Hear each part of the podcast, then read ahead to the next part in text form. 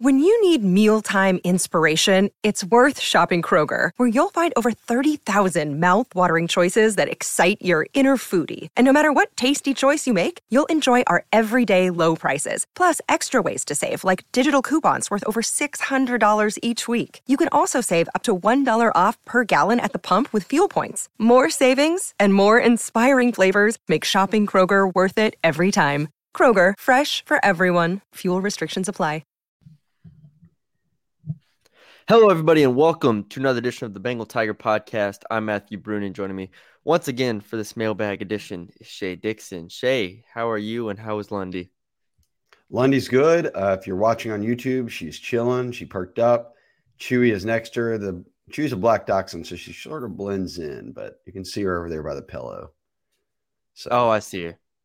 And people are out cutting yards, so Lundy's very entertained by whatever's happening out front. um. All right, we have a good amount of mailbag questions, but somewhere in like the fifteen range, something like that. Yeah. So plenty Let's, to talk well, about. Um, is there anything before we get to the podcasts you wanted to hit on? Because uh, we did have Brian Kelly yesterday, but I mean, watching the press conference, I don't think there was anything groundbreaking there uh, besides maybe the injuries, if you want to hit on those. Major Burns, Greg Brooks. Who else? Yeah. Not good. How long have we been talking about the one spot that could not get any injuries being safety, specifically the two starters? And you look at what's happening right now, what Greg Brooks has been out a couple of weeks, and he mm-hmm. said Greg Brooks would be back this uh, weekend. So obviously nothing big there. I think he had a sprained ankle. Major Burns sounds like he re-injured an ankle that had already been injured. I saw he was in a walking boot on one of the little, you know, knee strollers, just watching practice. Uh, and Brian Kelly said, look, he'll be, the expectation is he's ready for fall camp, but that takes him out the rest of spring, presumably some of the next couple of months as he rehabs. And that's big news because now Matthew Langlois has been hurt. Mm-hmm. Deuce Chestnut, I guess, is like, who are the transfers that you thought could maybe play safety? Zy Alexander. We were hoping, and he's I mean, been only at corner. Yeah. And I mean, when, when I, we went to practice, it was weird, or I don't want to say weird, but Kerry Cooks called the free safeties yesterday at practice. And um, it was a group of Sage Ryan, Jordan Allen, um, Zy Alexander went with them. Uh, those three, and then uh, Ryan Yates was four, and then there was one other that I'm missing or forgetting or maybe not, but those were the four that I remember off the top of my head. And they went through drills with, with Coach Cooks and, oh, Javien Toviano. That was the other one, Javien Toviano, who we've known has been at corner, but then at safety nickel, you know, they, li- they like him at nickel a lot. So they pulled that group together, and you're like, okay, you know, is are they trying to just piece this together and get these guys reps just in case, you know, one of Brooks or Burns does go down during the season? They have these guys ready that can play a little bit of safety. So um, that's what it felt like to me. Also, those are guys that can all play nickel. So it's just a lot of uh, moving parts right now with Chestnut out, with Brooks out, with Burns out, and Langlois. And this is the case with a lot of positions. Right now, they're down a number of guys. I mean, if you look, when we go to practice, and so we haven't gotten to see a full practice yet, which is odd. Um, yeah. But we've gotten to see the twenty-minute individual periods, and the defense kind of works on one field. The offense works on one field. Then the other field is the kids who are just jogging and kind of like stretching, and they're the ones who are injured.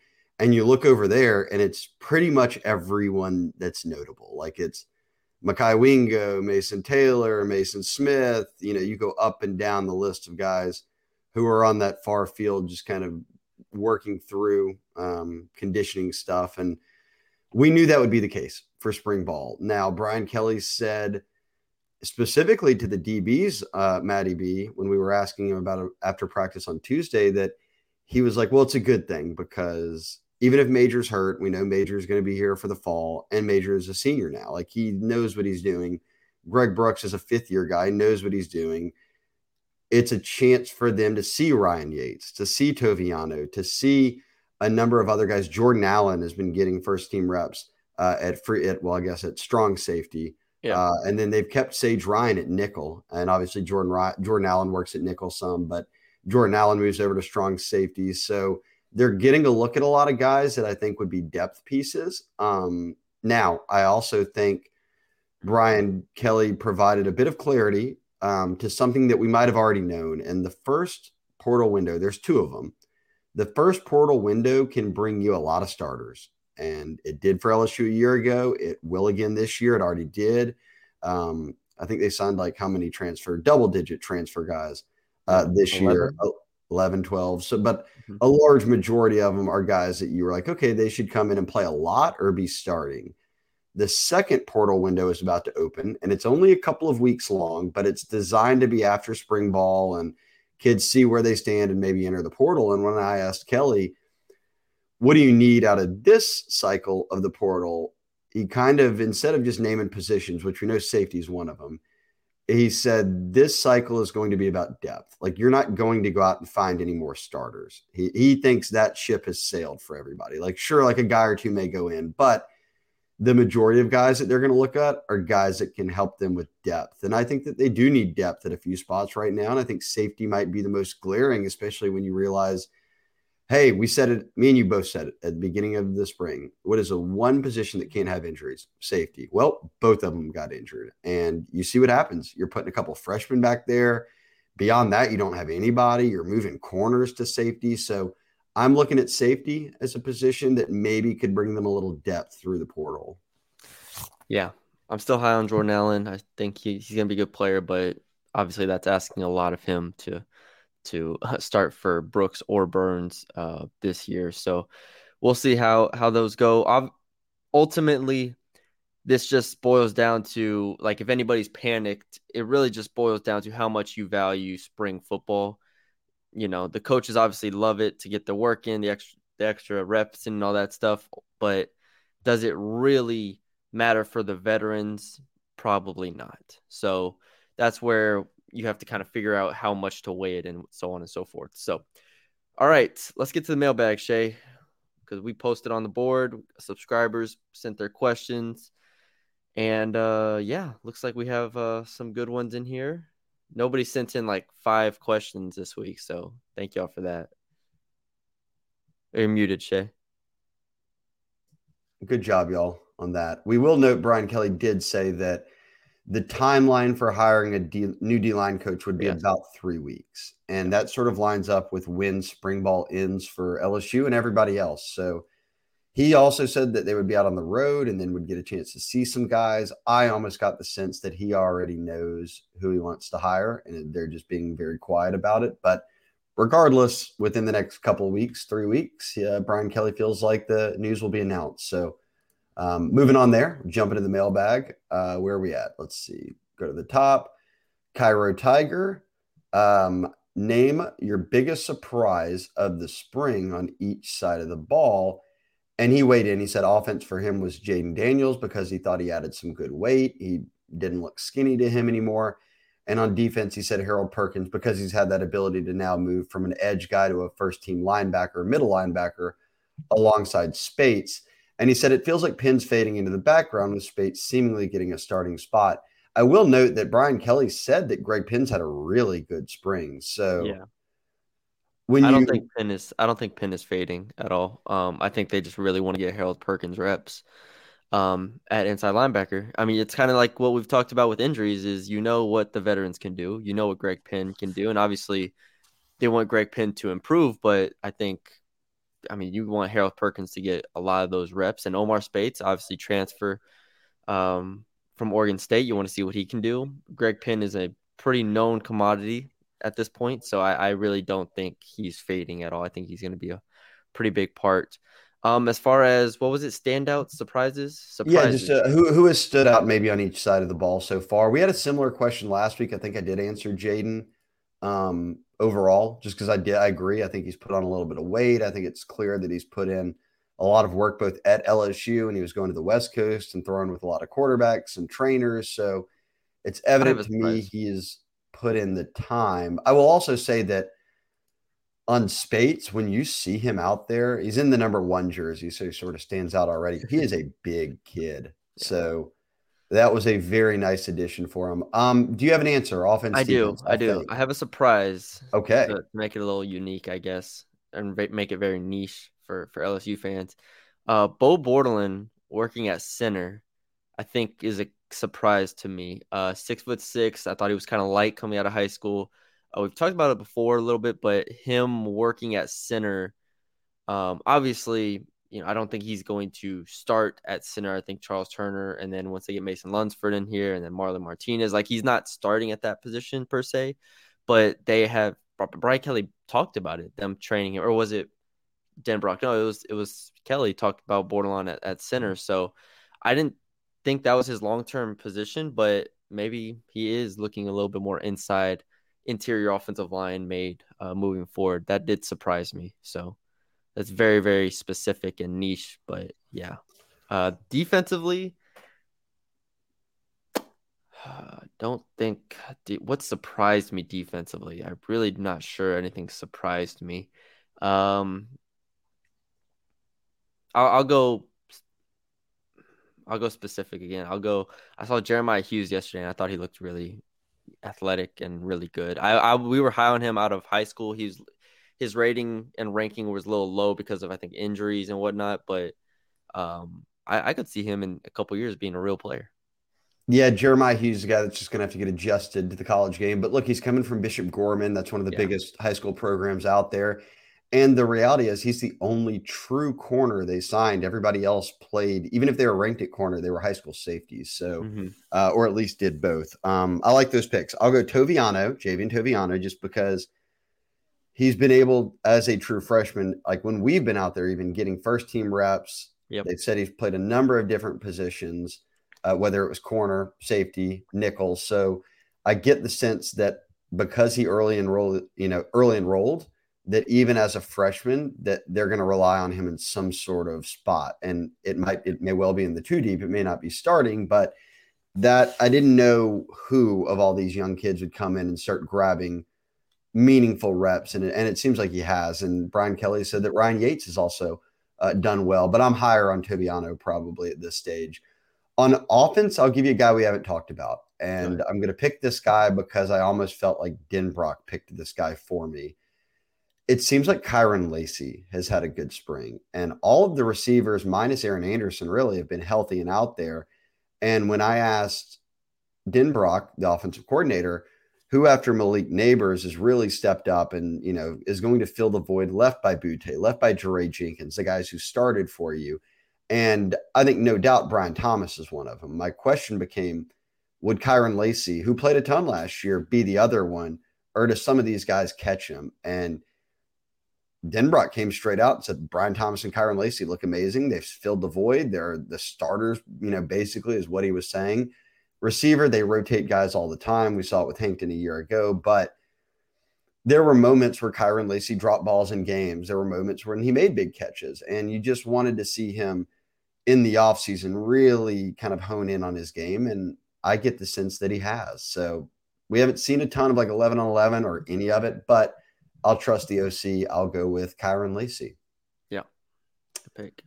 Uh, Jimmy Chill, how do our D Bs look? The room's thin, very new, versus receivers who are expected to be really good. Okay, again, so we haven't seen any of them go one-on-one or eleven on eleven yet, so tough Always. for us to answer that. Like last year, we got to watch some full practices, and that hasn't yeah. been the case this year. Here's oh, my guess. Mm-hmm. I would bet the wide receivers are winning a lot of battles against the D Bs, consider the D Bs are a bunch of freshmen right now. Yeah. I, I think that's a, that's a good guess. I was going to say the only uh, the only clip we've seen was uh, Kyle Parker posted on his Instagram um, mixing. Uh, I don't remember who the, the D Bs were. I think it was, was it J K, but it doesn't really matter. I mean, those situations, it was really uh, not favorable for the D B. But, uh, yeah, even beyond that, I think the receivers are just too experienced. I can't imagine. I mean, I can't imagine LaTerrence Walsh really locking up Malik Neighbors at this point in his career.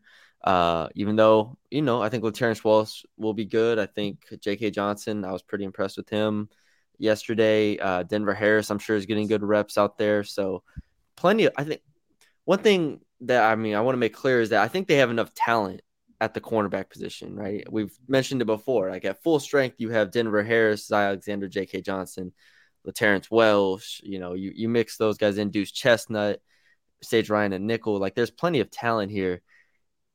Like, it, it's hard for us to say anything definitive because we don't know who's healthy. We don't know where they're going to play exactly. We don't know who's going to be where. So it's hard to say definitive things about this defensive back room, but there is talent there. But I, I'm with you that the receivers are a known commodity right now and they are experienced. You know what the good thing is, is that you're not hearing. Remember last year, I guess it was when they were, Brian Kelly was like, look, this, and I am not bashing, I'm not bashing Colby Richardson here, but he'd come in from McNeese on a scholarship transfer. They really just needed all the D Bs they could have. And Brian Kelly would come out of practices and be like, look, this Colby Richardson guy's been locking Kayshawn up. Well, then it turned out to be like, oh, I, I believe it now. Kayshawn doesn't look good, and he was never the same. Yeah. And people took it then as, oh, man, this guy's going to be really good. Oh, well, it was more so that Kayshawn was not what Kayshawn used to be. Uh, Kelly has said none of that through camp. So I'm not but quite sure anyone's out there locking up Malik Neighbors and Brian Thomas and those guys right now, which might be um, might be a good thing. Yes, again, Jimmy Chill. Sorry we don't have an exact answer because we just haven't seen it. But uh, beyond when the kids, which I love, you mentioned Kyle Parker. This is one of my favorite things in like spring and fall is when the kids like get the iPad out and like phone, like record their like best rep. Like they could have gotten no catches all day, but we would never know it because mm-hmm. they put on blast some corner that, you know, may have won every rep all day. And yeah. like, look. Look at me cooking this kid in practice footage that you'll never get to see if yeah. I don't tweet it to you. They they need a way to blur out the number or something of the corner they're going against, and they would just post all of them, I feel. Yes, one hundred percent. But, yeah, um, okay, Nemo Aldis uh, said, hey, y'all, not panicking. Just wondering, is there any clarification on Denver Harris? Denver Harris obviously transferred in from A and M, midseason All-American, former five-star. Now he's a second-year kid, so a beast. Uh, by the definition of what he should be. But Nemo says he's out on the field. Is he out on the field, but just not getting first team reps? Or is he not on the field at all? Something was on the board earlier about him having to learn zone coverage. I figured A and M was a mess with coaching. Uh, so that could play into that. But I was wondering if y'all could give clarity on his presence, even if we don't know his status, so to speak. Um, so he's been out there. Mm-hmm. I think he may have missed a practice or two, but kids, you miss practice all the time. They, they have class or they have something, you know, they're nicked up, whatever, yeah. getting treatment. Um, for all we know, he's not, you know, a guy's not out there in the first twenty minutes. He might just still be getting treatment or whatever. And yeah. it's just not doing position drills. And he comes out for the other two hours of practice. But when we asked Brian Kelly about it, he said, everything's been going great. Now I would think that, when it comes to first team reps, is Denver Harris the most talented corner in the room? Yes. Do you take him, if you're Brian Kelly and you're the staff and you know, we need to test Denver Harris. We need to make him work for this. We need to not just give, like, I think that might've been an issue at A and M, right? Like that whole class that came, they were just given, given, given. Y'all do whatever y'all want. Just show up and be ready to roll on Saturdays. I think Kelly's probably testing Denver Harris a bit of, you want first-team reps all the time? Put in the work. Be here every day. Be accountable. Go to class. Do all these things. I'm not saying Denver Harris isn't, but Kelly did, and I, I'm gleaning a little bit about this from what Kelly talked about in his presser this week when he said, hey, we came into this offseason thinking, boy, we're a year in. We don't have to teach a lot of the same things, all that. But we took so many transfers and double-digit early enrollees that it all became about resetting that foundation. So I think a part of that is just Brian Kelly and the staff, you know, let's say Steeples at corner, giving Denver Harris some goals to work for. Like, don't bring him in and on day one just be like, you're our best corner, go out there and we're never taking you off the field. Like, then he's got nothing to work for. Yeah, that's a great point. Um, I love the analogy B K used in uh, uh, applying another coat of paint onto that um the wall. Like, I think that was a good analogy because it's the foundation is there, you just have to reapply sometimes, and you know, sometimes it fades. Um uh, as far as Denver Harris goes, Brian Kelly, I said there's no problems. I don't I cannot assume that there are any problems, so I'm completely um in the boat that he is doing everything he should be doing until otherwise proven. And yeah, there's really nothing to talk about there. He's on the field. Um, I think you worded it really well. He, sometimes he gets first team reps. Sometimes he doesn't. But overall, there haven't been any problems to report. So I there's no reason to panic at all as far as Denver Harris goes. You can't ask, ask for anything more from this spring. We haven't been talking about his name very much at all. I mean, good or bad, really. And he's just out there doing, going to work. So uh, I think uh, it's all good right now. Second question up here, uh, or next question from Go sixty-three. Uh, with so many D linemen out with injuries, are any of the backups stepping up and showing that they can be reliable rotation guys in the fall? Obviously, the team will be in much better shape if a guy like Fitzgerald West or Bryce Langston can be counted on to spell the starters.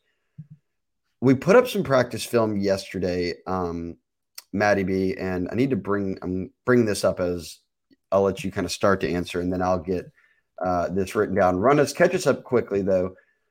Who's out? What? Wingo, Smith, oh, Jefferson. Makai, like Wingo, there Mason are some Smith. Guys that we presume yeah. will be starters that aren't even out there. I I approach this as the top three defense tackles being out because Makai, Wingo, Smith, and in my opinion, Jordan Jefferson are the top three defense tackles. Jordan Jefferson out of West Virginia transferred in. Uh, I loved his tape. I think I had him as the number three transfer in this class. I think Brian Kelly is very, very high on him. I think Matt House is very, very high on him. I expect Jordan Jefferson to get a lot of meaningful snaps. So your top three defensive tackles are out. They also brought in Jalen Lee from Florida, um, who I'm, I'm kind of hit or miss on. But you have Jalen Lee, you have Jacobian Guillory, you have Fitzgerald West. I think those are probably the next three in line. Jacobian Guillory has gotten the most reps this spring, and he's looked really, really good in that. So I probably put him fourth in the defense tackle rankings. Um, and then you kind of go from there with Lee and Langston and West and Hill. So, um, yeah, I, I don't think – like if you were tell, telling me that one of those four contributed, I'd maybe say Jalen Lee uh, or Fitzgerald West. But, like, I don't think those are going to be – huge players for them because I'm, I feel really good about the four defensive tackles they have. And let's not forget, they can also go to like more of a pass rushing package like they did last year at times where they can move Savion in, they can move Quincy in, they can move guys around. And so I don't think it's the end of the world if they have four really good defensive linemen or defensive tackles and go from there. So I think that's pretty much the the rundown on the interior of the defensive line. I'm watching right now the practice clips we put up yesterday. Let's see who. Yeah, okay. Bryce, Bryce really Langston's eighty-one. So the, or, the order these guys were going through. Yeah, okay, so you're starting to see them now. They went Jacobian Guillory was going first on everything with Savion Jones. And then after that, it was Paris Shand, Quincy Wiggins. Um, looked like. From Jalen Lee was the next one through there, then Fitzgerald West. So of that group, I would say Guillory is the guy I think would probably is getting the most out of this spring without those guys yes. out there. Um, Savion is a starter in my mind already. I think it's good that Paris Shand, Quincy Wiggins, Jalen Lee, um, Fitzgerald West playing on the D-line, all those guys are guys I am watching Uh, as nice depth pieces for them. And I know people want Quincy Wiggins to start, but look, he was just a freshman a year ago. We'll see where they use him. I think that we've talked about this before. They can be multiple. They can move guys around, but um, the long and skinny of it, I guess, or the best way I would put it is Guillory, Shand, and Wiggins, I think, are your – are the guys who are going to get the most of the next three up. I, I think Savion's already starting, and then you got Mason Smith and Wingo you're bringing back. So I would circle those three. Yeah. And then on the injury front, obviously, Da'Shawn Womack has not been in spring either. So a lot of – and a five-star. A lot of guys um, not been out there. But uh, it is good to see Jalen Lee out there, Bryce Langston, guys like that, because you do want your entire kind of room of defensive linemen uh, to be getting reps, and, and they're doing that right now. And look, they've got a new D-line coach coming in, presumably, that, um, you know, it's kind of a fresh slate for a lot of guys, and uh, we'll see how that goes. But, yeah, those those three would be the ones that I think uh, you look at first. I mean, I, um, I feel really I, good about I feel really good about the defensive I feel really good about the defensive line depth, right? right oh, one hundred percent. So one hundred percent. And their their starters are better than they were a year ago, so yeah. Be uh, be a good spot. That's a good spot for him. Uh, any D-line coach should be licking his chops with the amount of talent they have in that room. Another day is here, and you're ready for it. What to wear? Check. Breakfast, lunch, and dinner? Check. Planning for what's next and how to save for it? That's where Bank of America can help. For your financial to-dos, Bank of America has experts ready to help get you closer to your goals. Get started at one of our local financial centers or twenty-four seven in our mobile banking app. Find a location near you at bankofamerica.com slash talk to us. What would you like the power to do? Mobile banking requires downloading the app and is only available for select devices. Message and data rates may apply. Bank of America N A, member F D I C. Uh, Iowa City Tiger fan said, uh, we touched on this last week and you both agreed that the jack position could be a weakness. Now that's the stand-up kind of outside linebackers that John Jancic is coaching. And right now that's Ovia Gofu. It's Braden Swinson, who came in from Oregon. Uh, Ogofu came from Texas.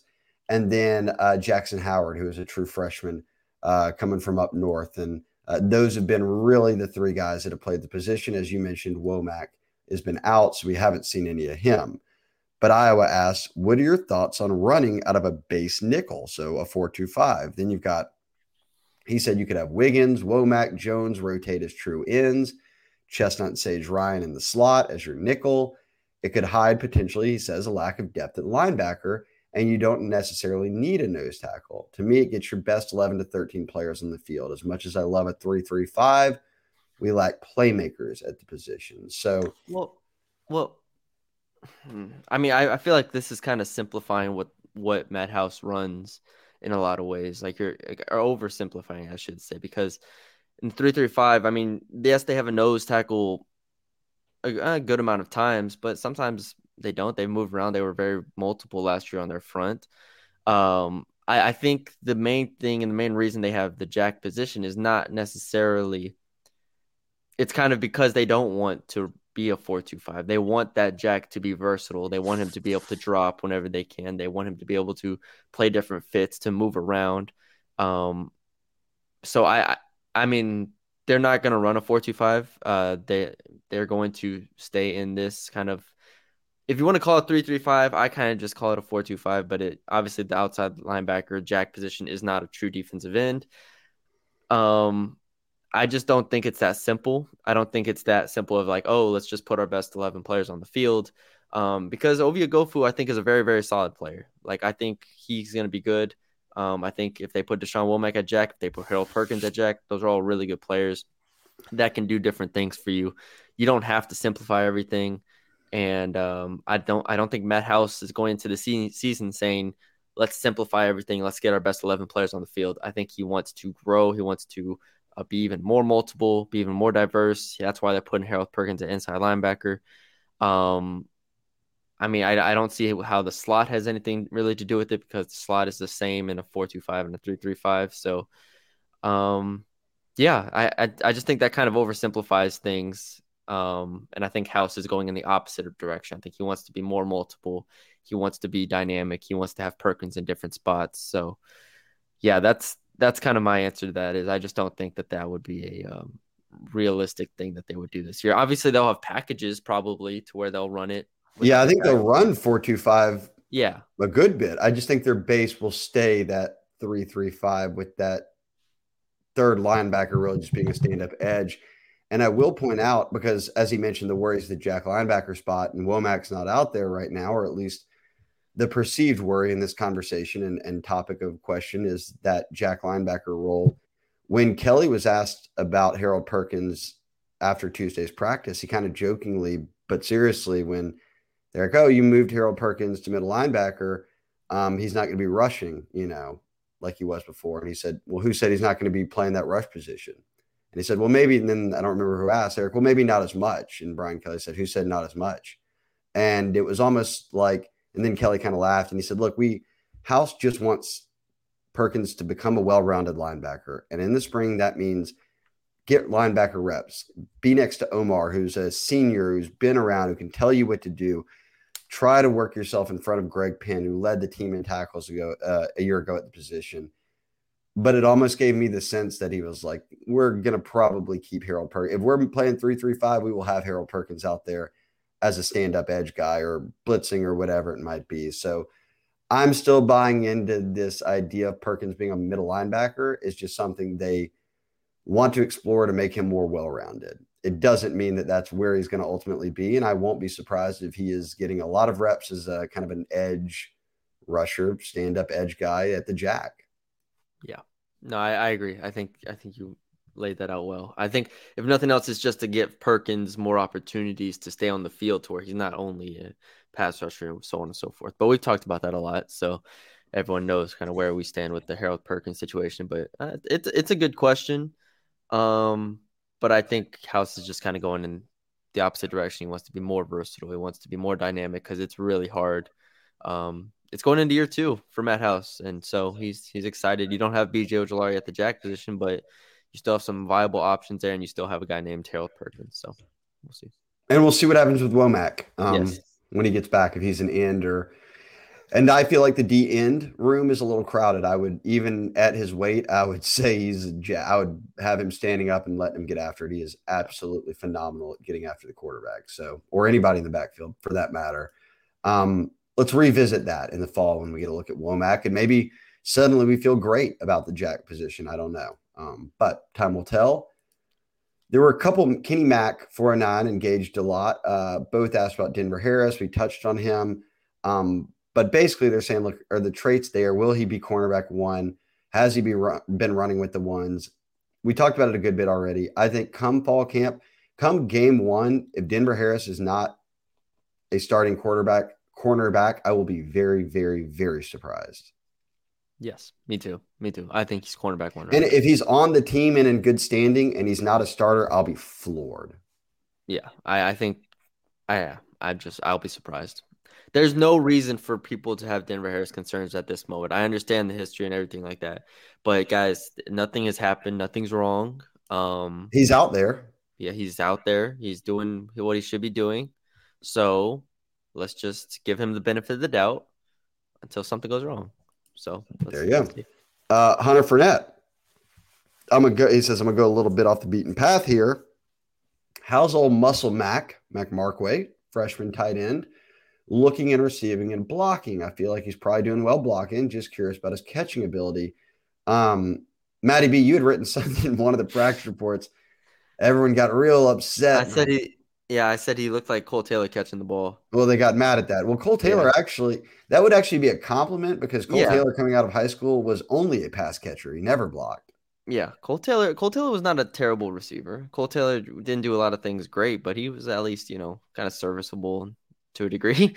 But uh, yeah, the Cole Taylor comp did people. I mean, I was not high on Mac Markway coming out well, of high school. I think he hadn't played football in two years. He didn't Let's get football. that out there first. He has not played football since he was a sophomore in high school because of injuries. Yeah. So it's very, very challenging, obviously, to evaluate. So it's probably not fair to evaluate him even uh, going into this year. Um, obviously, he's he, he has talent. He's strong. He can block really well, which is going to get him on the field, bottom line. Like, he's going to be on the field because of his blocking. The catching, I just don't – in a room where you have Mason Taylor, Jackson McGohan, and Camorian Pimpton. That's it. Is, That's all you have to say. That's it right there. Yeah.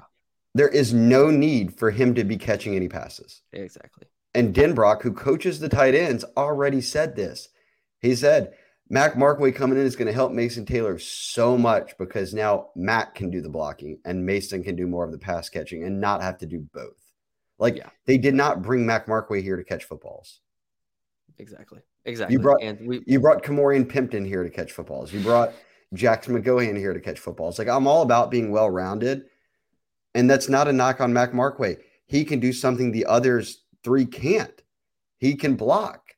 He is a massive dude with huge muscles and strong at the point of attack. Like, that is something. I, I just feel like sometimes people are like, if we say that they're a better blocker than catcher, they're like down on them. Like, we're like hating on them or something. Like, exactly. I mean, Emory Jones is a better blocker than he is a catcher too. Like, we wouldn't, I mean, your tight, your blocking tight end doesn't have to catch. Yeah. I, I, yeah, it's, it is, um, That's that's pretty much it. So I'm actually I love it that Markway's been out there every day and hasn't been hurt. Like, that was my concern. He's been hurt for two years and really took off his senior year to make sure he didn't get hurt, like re-aggravate anything, and just be healthy for college. And it's paid off. He's been at every practice leading as the first team guy. So I'm I'm good with Mac Markway right now, and I don't. If everything goes as planned, they don't need him to catch any footballs. They need him yep. to block. The rest of the guys can handle that. Yes, exactly. Um, Cairo Tiger, we're wrapping up here. I uh, actually got a few more. Uh, we'll speed through them. Cairo Tiger, what front seven lineup are you most excited to see on the field? Give me Savion Jones, Makai Wingo, and Mason Smith. And then, well, okay. Go ahead. Well, I guess front. How are we? How are we laying out a front? Front seven, seven is hard because they run five five D Bs, so it's yeah. really front six. So then, give me those. Give me Makai, Mason, and Savion as my linemen. Womack, Da'Shawn Womack as my stand-up edge rusher, and Perkins and Speights at linebacker. And if Perkins wants to roam around, I'm cool with Greg Penn because I'm not a Greg Penn hater. So. But I want to see Savion, Mason, Makai, and Womack on the field at the same time. Yeah. Um, I mean, that's that's that's probably the right answer. Uh, give me Wingo Smith at D T. Give me uh, Womack at D N. Give me Perkins at Jack. Give me Omar and Whit Weeks. Oh, taking Penn and Savion off the field to get all of your uh, pass rushers in there. All right. Well, you just, just try to go crazy. Just a bunch of speed, just run around. Just yeah. No, yeah, that's a cheetah package right there. Cheetah, cheetah package. There you go. Um, I don't hate it. Uh, okay, three little birds. McGohan, a player? Question mark. Um, and he's talking about Jax McGohan. Excuse me. Uh, coming straight from Mike Denbrock, it sounded like McGohan would need about a year to get really acclimated and, and yeah. contribute. So my guess would be it'd be Markway, Mason Taylor as your early guys, and then whatever Pimpton can do, obviously, coming in this summer, he could be a pretty big piece for him. But um, coming straight out of the tight end coach's mouth, it sounds like McGohan is a guy they need to just get acclimated to the program, which is fine. Yeah. Um, how does Holly look relative to Kane? Shorter? I mean, I guess we don't see much practice, so – I guess yeah. here's the point there. They're the only two running backs on scholarship that have been at practice. Still. Still. So good for Trey Holly. I mean, Noah Kane knows what he's doing. He's been yeah. at Penn State. He's played. He's been through a lot of practices. Played a lot last year. Was a real red zone guy for him at L S U. So I know what I'm getting out of Noah Kane. It's good to see that Holly's getting some burn and, and some reps when if they had everyone healthy, he probably wouldn't be getting anywhere close to the reps he's getting. So, um, look, State's all-time leading rusher, and he's a shifty back. He can certainly help you. Uh, and I do. Th- I'm one who thinks all those running backs are going to get touches. I don't believe there will be a bell cow uh, that really runs away with the backfield. So I don't know how he looks relative to Kane, but hey, they're both out there, and that counts yeah. for something right now. Yeah. Um, co- competition at center. That's a good question. Uh, predicting any changes there, Maddie B, you take it. We've got. What, Kemo Macaniole? Well, Charles Turner hasn't been out there at all, and he was your starter last year. Marlon Martinez has been in and out, or is he back out now? I couldn't remember, but he was a guy who came in and started playing for Charles Turner. Yeah. And then you mentioned Bo Borderline in there. Thoughts on where they're at at center? Well, I need to see Mason Lunsford over the coming summer. in from Maryland this summer. That's really what I need to see before, because I think that's – they brought him in to be obviously interior offensive line, but I think center is going to be the main competition with him there. Um, I can't predict any changes. I just think Charles Turner, even if missing he misses the spring, will probably be in the lead.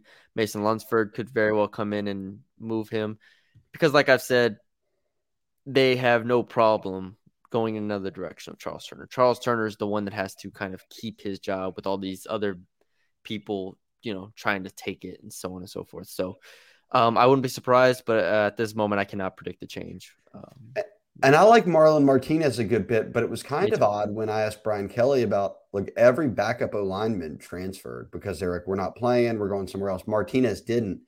And when I asked Brian Kelly about that a few weeks ago, he was like, yeah, we just got to make sure he doesn't transfer in the second window. So you really cannot afford to lose another offensive lineman, especially one who has played a good amount over the past couple of years as a backup and then starter. So Martinez is one I'm watching, but it seems like they're giving a lot of guys a shot there uh, through spring ball, which has kind of been Brad Davis's M O uh, really the past two seasons. Um, yeah. But I'm with you. I don't know. And fall camp will tell us that. Until then, I presume it's probably Charles Turner. But again, he hasn't been out there at all because he's been injured.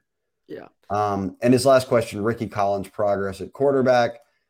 I've watched him throw. I mean, it's right now for Joe Sloan, it's all just about teaching him how to be a college quarterback. It's the footwork. It's the, um, you know, where we're asking you to put the ball, your timing, all these things. Now, one thing that I do know to be true, and this is coming from people talking, you know, around L S U, is that he came in with a little bit of fine-tuned skills, maybe more so than a lot of just quarterbacks will have, because not because in any private training, his high school coach is Marcus Randall, who played quarterback at L S U and started obviously for Saban uh, back in the early two thousands. So he was coached by a college quarterback. He understands it. Um, he's got a really good demeanor, I think. And he knows it's the best spot to be in as an early enrollee. There's no pressure. You're not starting over Jaden Daniels or Garrett Nussmeier. So all you need to do is work on getting better and acclimated. And I think that's what Ricky's doing. So all's good there.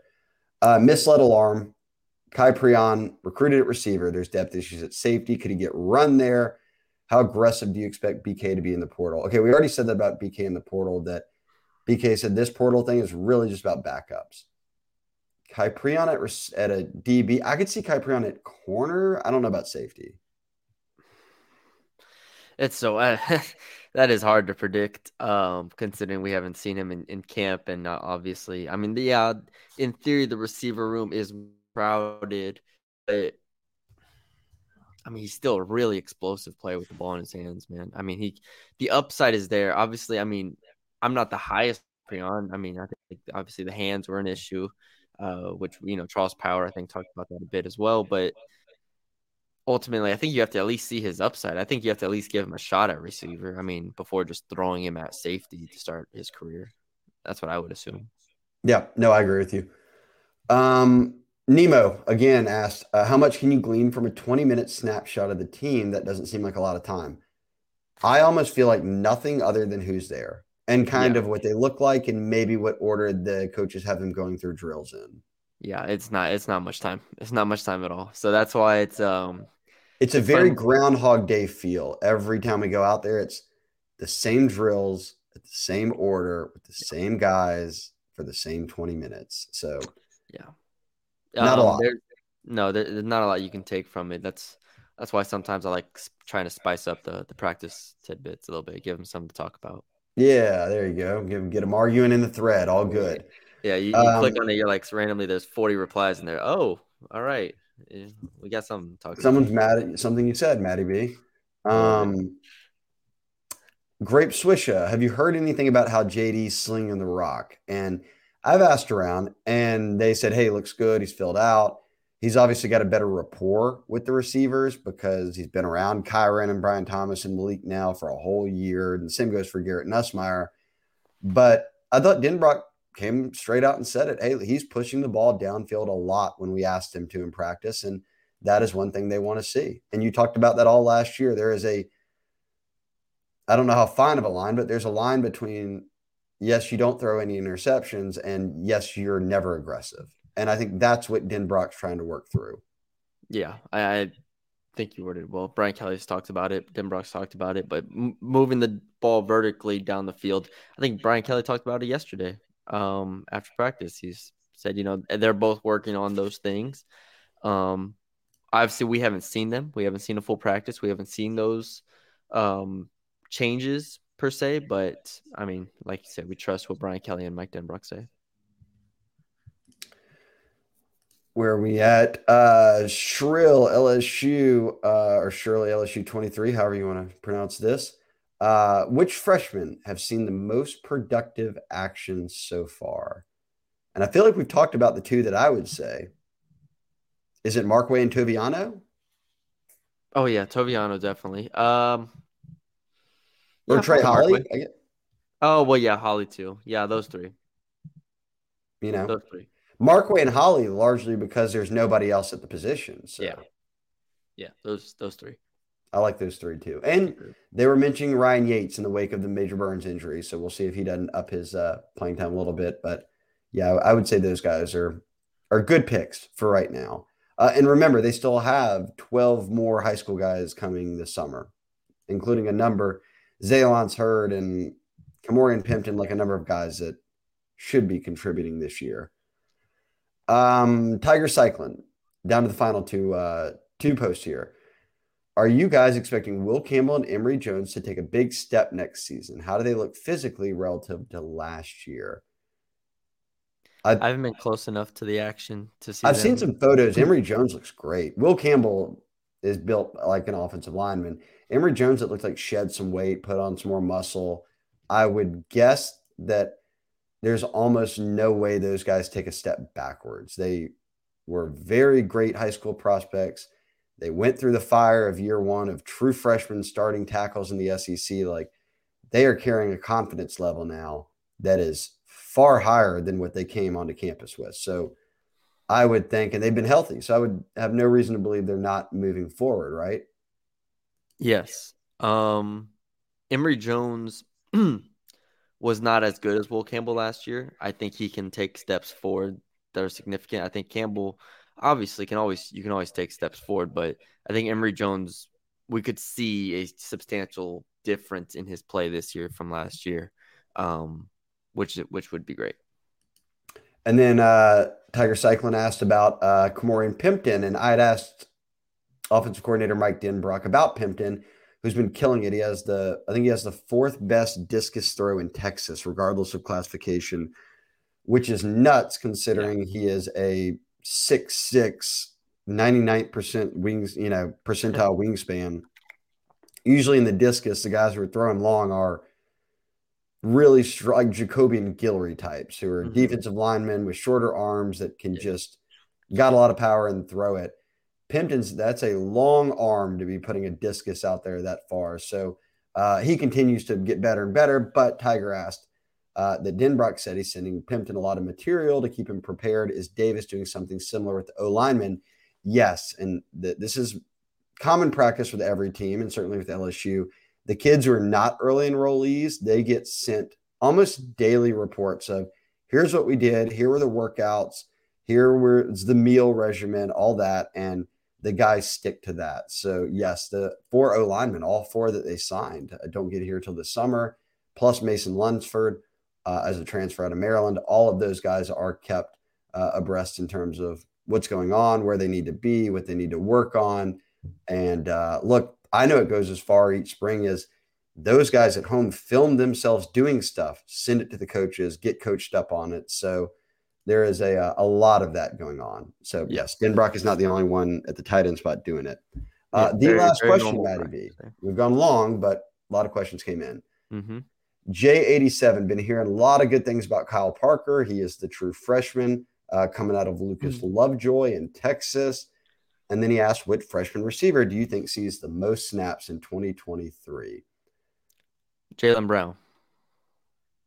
And your options here, Kai Prion, Shelton Sampson, Jaylen Brown, and Kyle Parker. Um, I'm going Jaylen Brown. I think Jaylen Brown's going to be really freaking good. I'll go Jaylen Brown. I think Brown has a speed element to his game that the others don't. But I also think that Kyle Parker physically is the most ready. So I think Kyle Parker might be odds on favorite bet, but I'll also go Jaylen Brown. Yeah. I mean, Kyle Parker's going to be, I, he he's going to be good. Um, it's been interesting because Billy's watched a lot of him and everyone's like, oh man, how was he rated so low? Cause he put up, you know, the X amount of yards in a game and all that stuff. And Billy's like, all right, yeah, but he's also had games where he didn't perform, so on and so forth. So, Um, it's just going to be interesting to watch him uh, when the lights come on on Saturday night and how much he can get on the field. I don't expect huge things from any of the freshmen, really, um, year one. I think they're in a pretty good spot if Chris Hilton stays healthy and Kyren Lacy are, you know, if if Kyren Lacy is ready to play, that gives you four experienced receivers there. If that's the case, I don't expect any of the freshmen. I mean, Aaron Anderson, too. Don't forget Aaron Anderson. So that's five. Um, If that's the case, I think they're in a fine spot at receiver, um, and they won't need Brown or Parker. But if there is one that goes down, I think Brown can step in for like Hilton's role. I think Parker can step into Anderson's role maybe, and you know, just kind of go go from there. All right, We did it, forty-eight minutes. Um, Whew. Before we wrap up here, I just want to point out Maddie B in the throwback Spurs hat. If you're watching on YouTube, I made him keep it on at the beginning. He's trying to switch to the Bengal Tiger hat. It's a no. Look at that vintage. Look how nineteen ninety-nine champion. And you knew it was vintage because it said champions on it. So you knew it would be some sort of vintage. uh, you went all the way back to the nine nine, early two thousands for that one. Beautiful hat. Um, and look, exciting time right now. N B A playoff. Uh, the play-in games are going. The playoffs will start. Uh, and, Matty B, you need no update uh, that the Spurs finished uh, dead last in the Western Conference. Um, actually tied with the Rockets. With the Rockets. Tied with the Rockets. Second pick. Uh, well, second best lottery odds. So. So the Pistons uh, won seventeen games all year out of the East. Your Spurs won twenty-two and the Rockets won twenty-two. So yep. May the lottery ball gods bless you. Thank you. Who do you Thank want, Matty B? Um, either Victor Wembanyama or Scoot Henderson. One of those two. Not Was Brandon Wembanyama Miller. Not the choice for everyone all along? Yeah. Not Brandon Miller, though. Shout out to. Sorry, no. No more Alabama guys. No more Alabama guys in the Spurs. Yeah, uh, yeah. For for if, if y'all know, I mean, Josh Primo was the last Alabama guy we drafted, and uh, they had to cut him last year. So look that up if y'all aren't familiar with that. But anyways, um, yeah, we'll see. Uh, L S U bas- men's basketball team um, has picked up a couple transfers. They had B J Mack over the weekend. Wrote a story about that, so check that out on the site. Uh, the women's team, uh, we'll see if they host and just how it all goes. I, I, it's been a whirlwind for them, but they've made contact with recruits, so or with uh, transfers early on. But we'll see. the The fun part with the women's team is you get to speculate on everybody since they just won championship. You just be like, everybody, just come on in. We're getting them. We're getting them. We're getting them. But anyways, we'll see how all that works out. Oh, and shout out uh, LaDasia Williams and Alexis Morris, yes, who both got drafted in the W N B A draft. Yes, shout out a couple second them. rounders. Yeah, shout out to both of them. And, uh, yeah, it'll be a fun offseason on the basketball front. And um, I know baseball plays uh, Kentucky this weekend. We'll see how the weather holds up for that. So plenty of sports going on still, and we will have y'all updated uh, daily on the Bengal Tiger on three. Check that out. Check out the site. Uh, thank y'all for listening. Thank y'all for watching. YouTube, yeah, Spotify, all that stuff. Recruiting pod dropping Thursday. Yes, recruiting pod dropping Thursday. So stay tuned. Um, leave us a five-star rating and review wherever you're listening. Uh, leave us a like, comment, share, and subscribe to the YouTube channel if you have not already. We appreciate all the support. And we will be back for, with the recruiting podcast. Billy and Shay, as always, do a great job. Till then, we'll talk to y'all later. Our kids have said to us since we moved to Minnesota, we are far more active than we've ever been anywhere else we've ever lived. Moving to Minnesota opened up a lot of doors for us. Just this overall sense of community, of values that, you know, Minnesotans have. It's a real accepting, loving community, especially with two young kids. See what makes Minnesota the Star of the North. New residents share why they love calling it home at explore minnesota dot com slash live.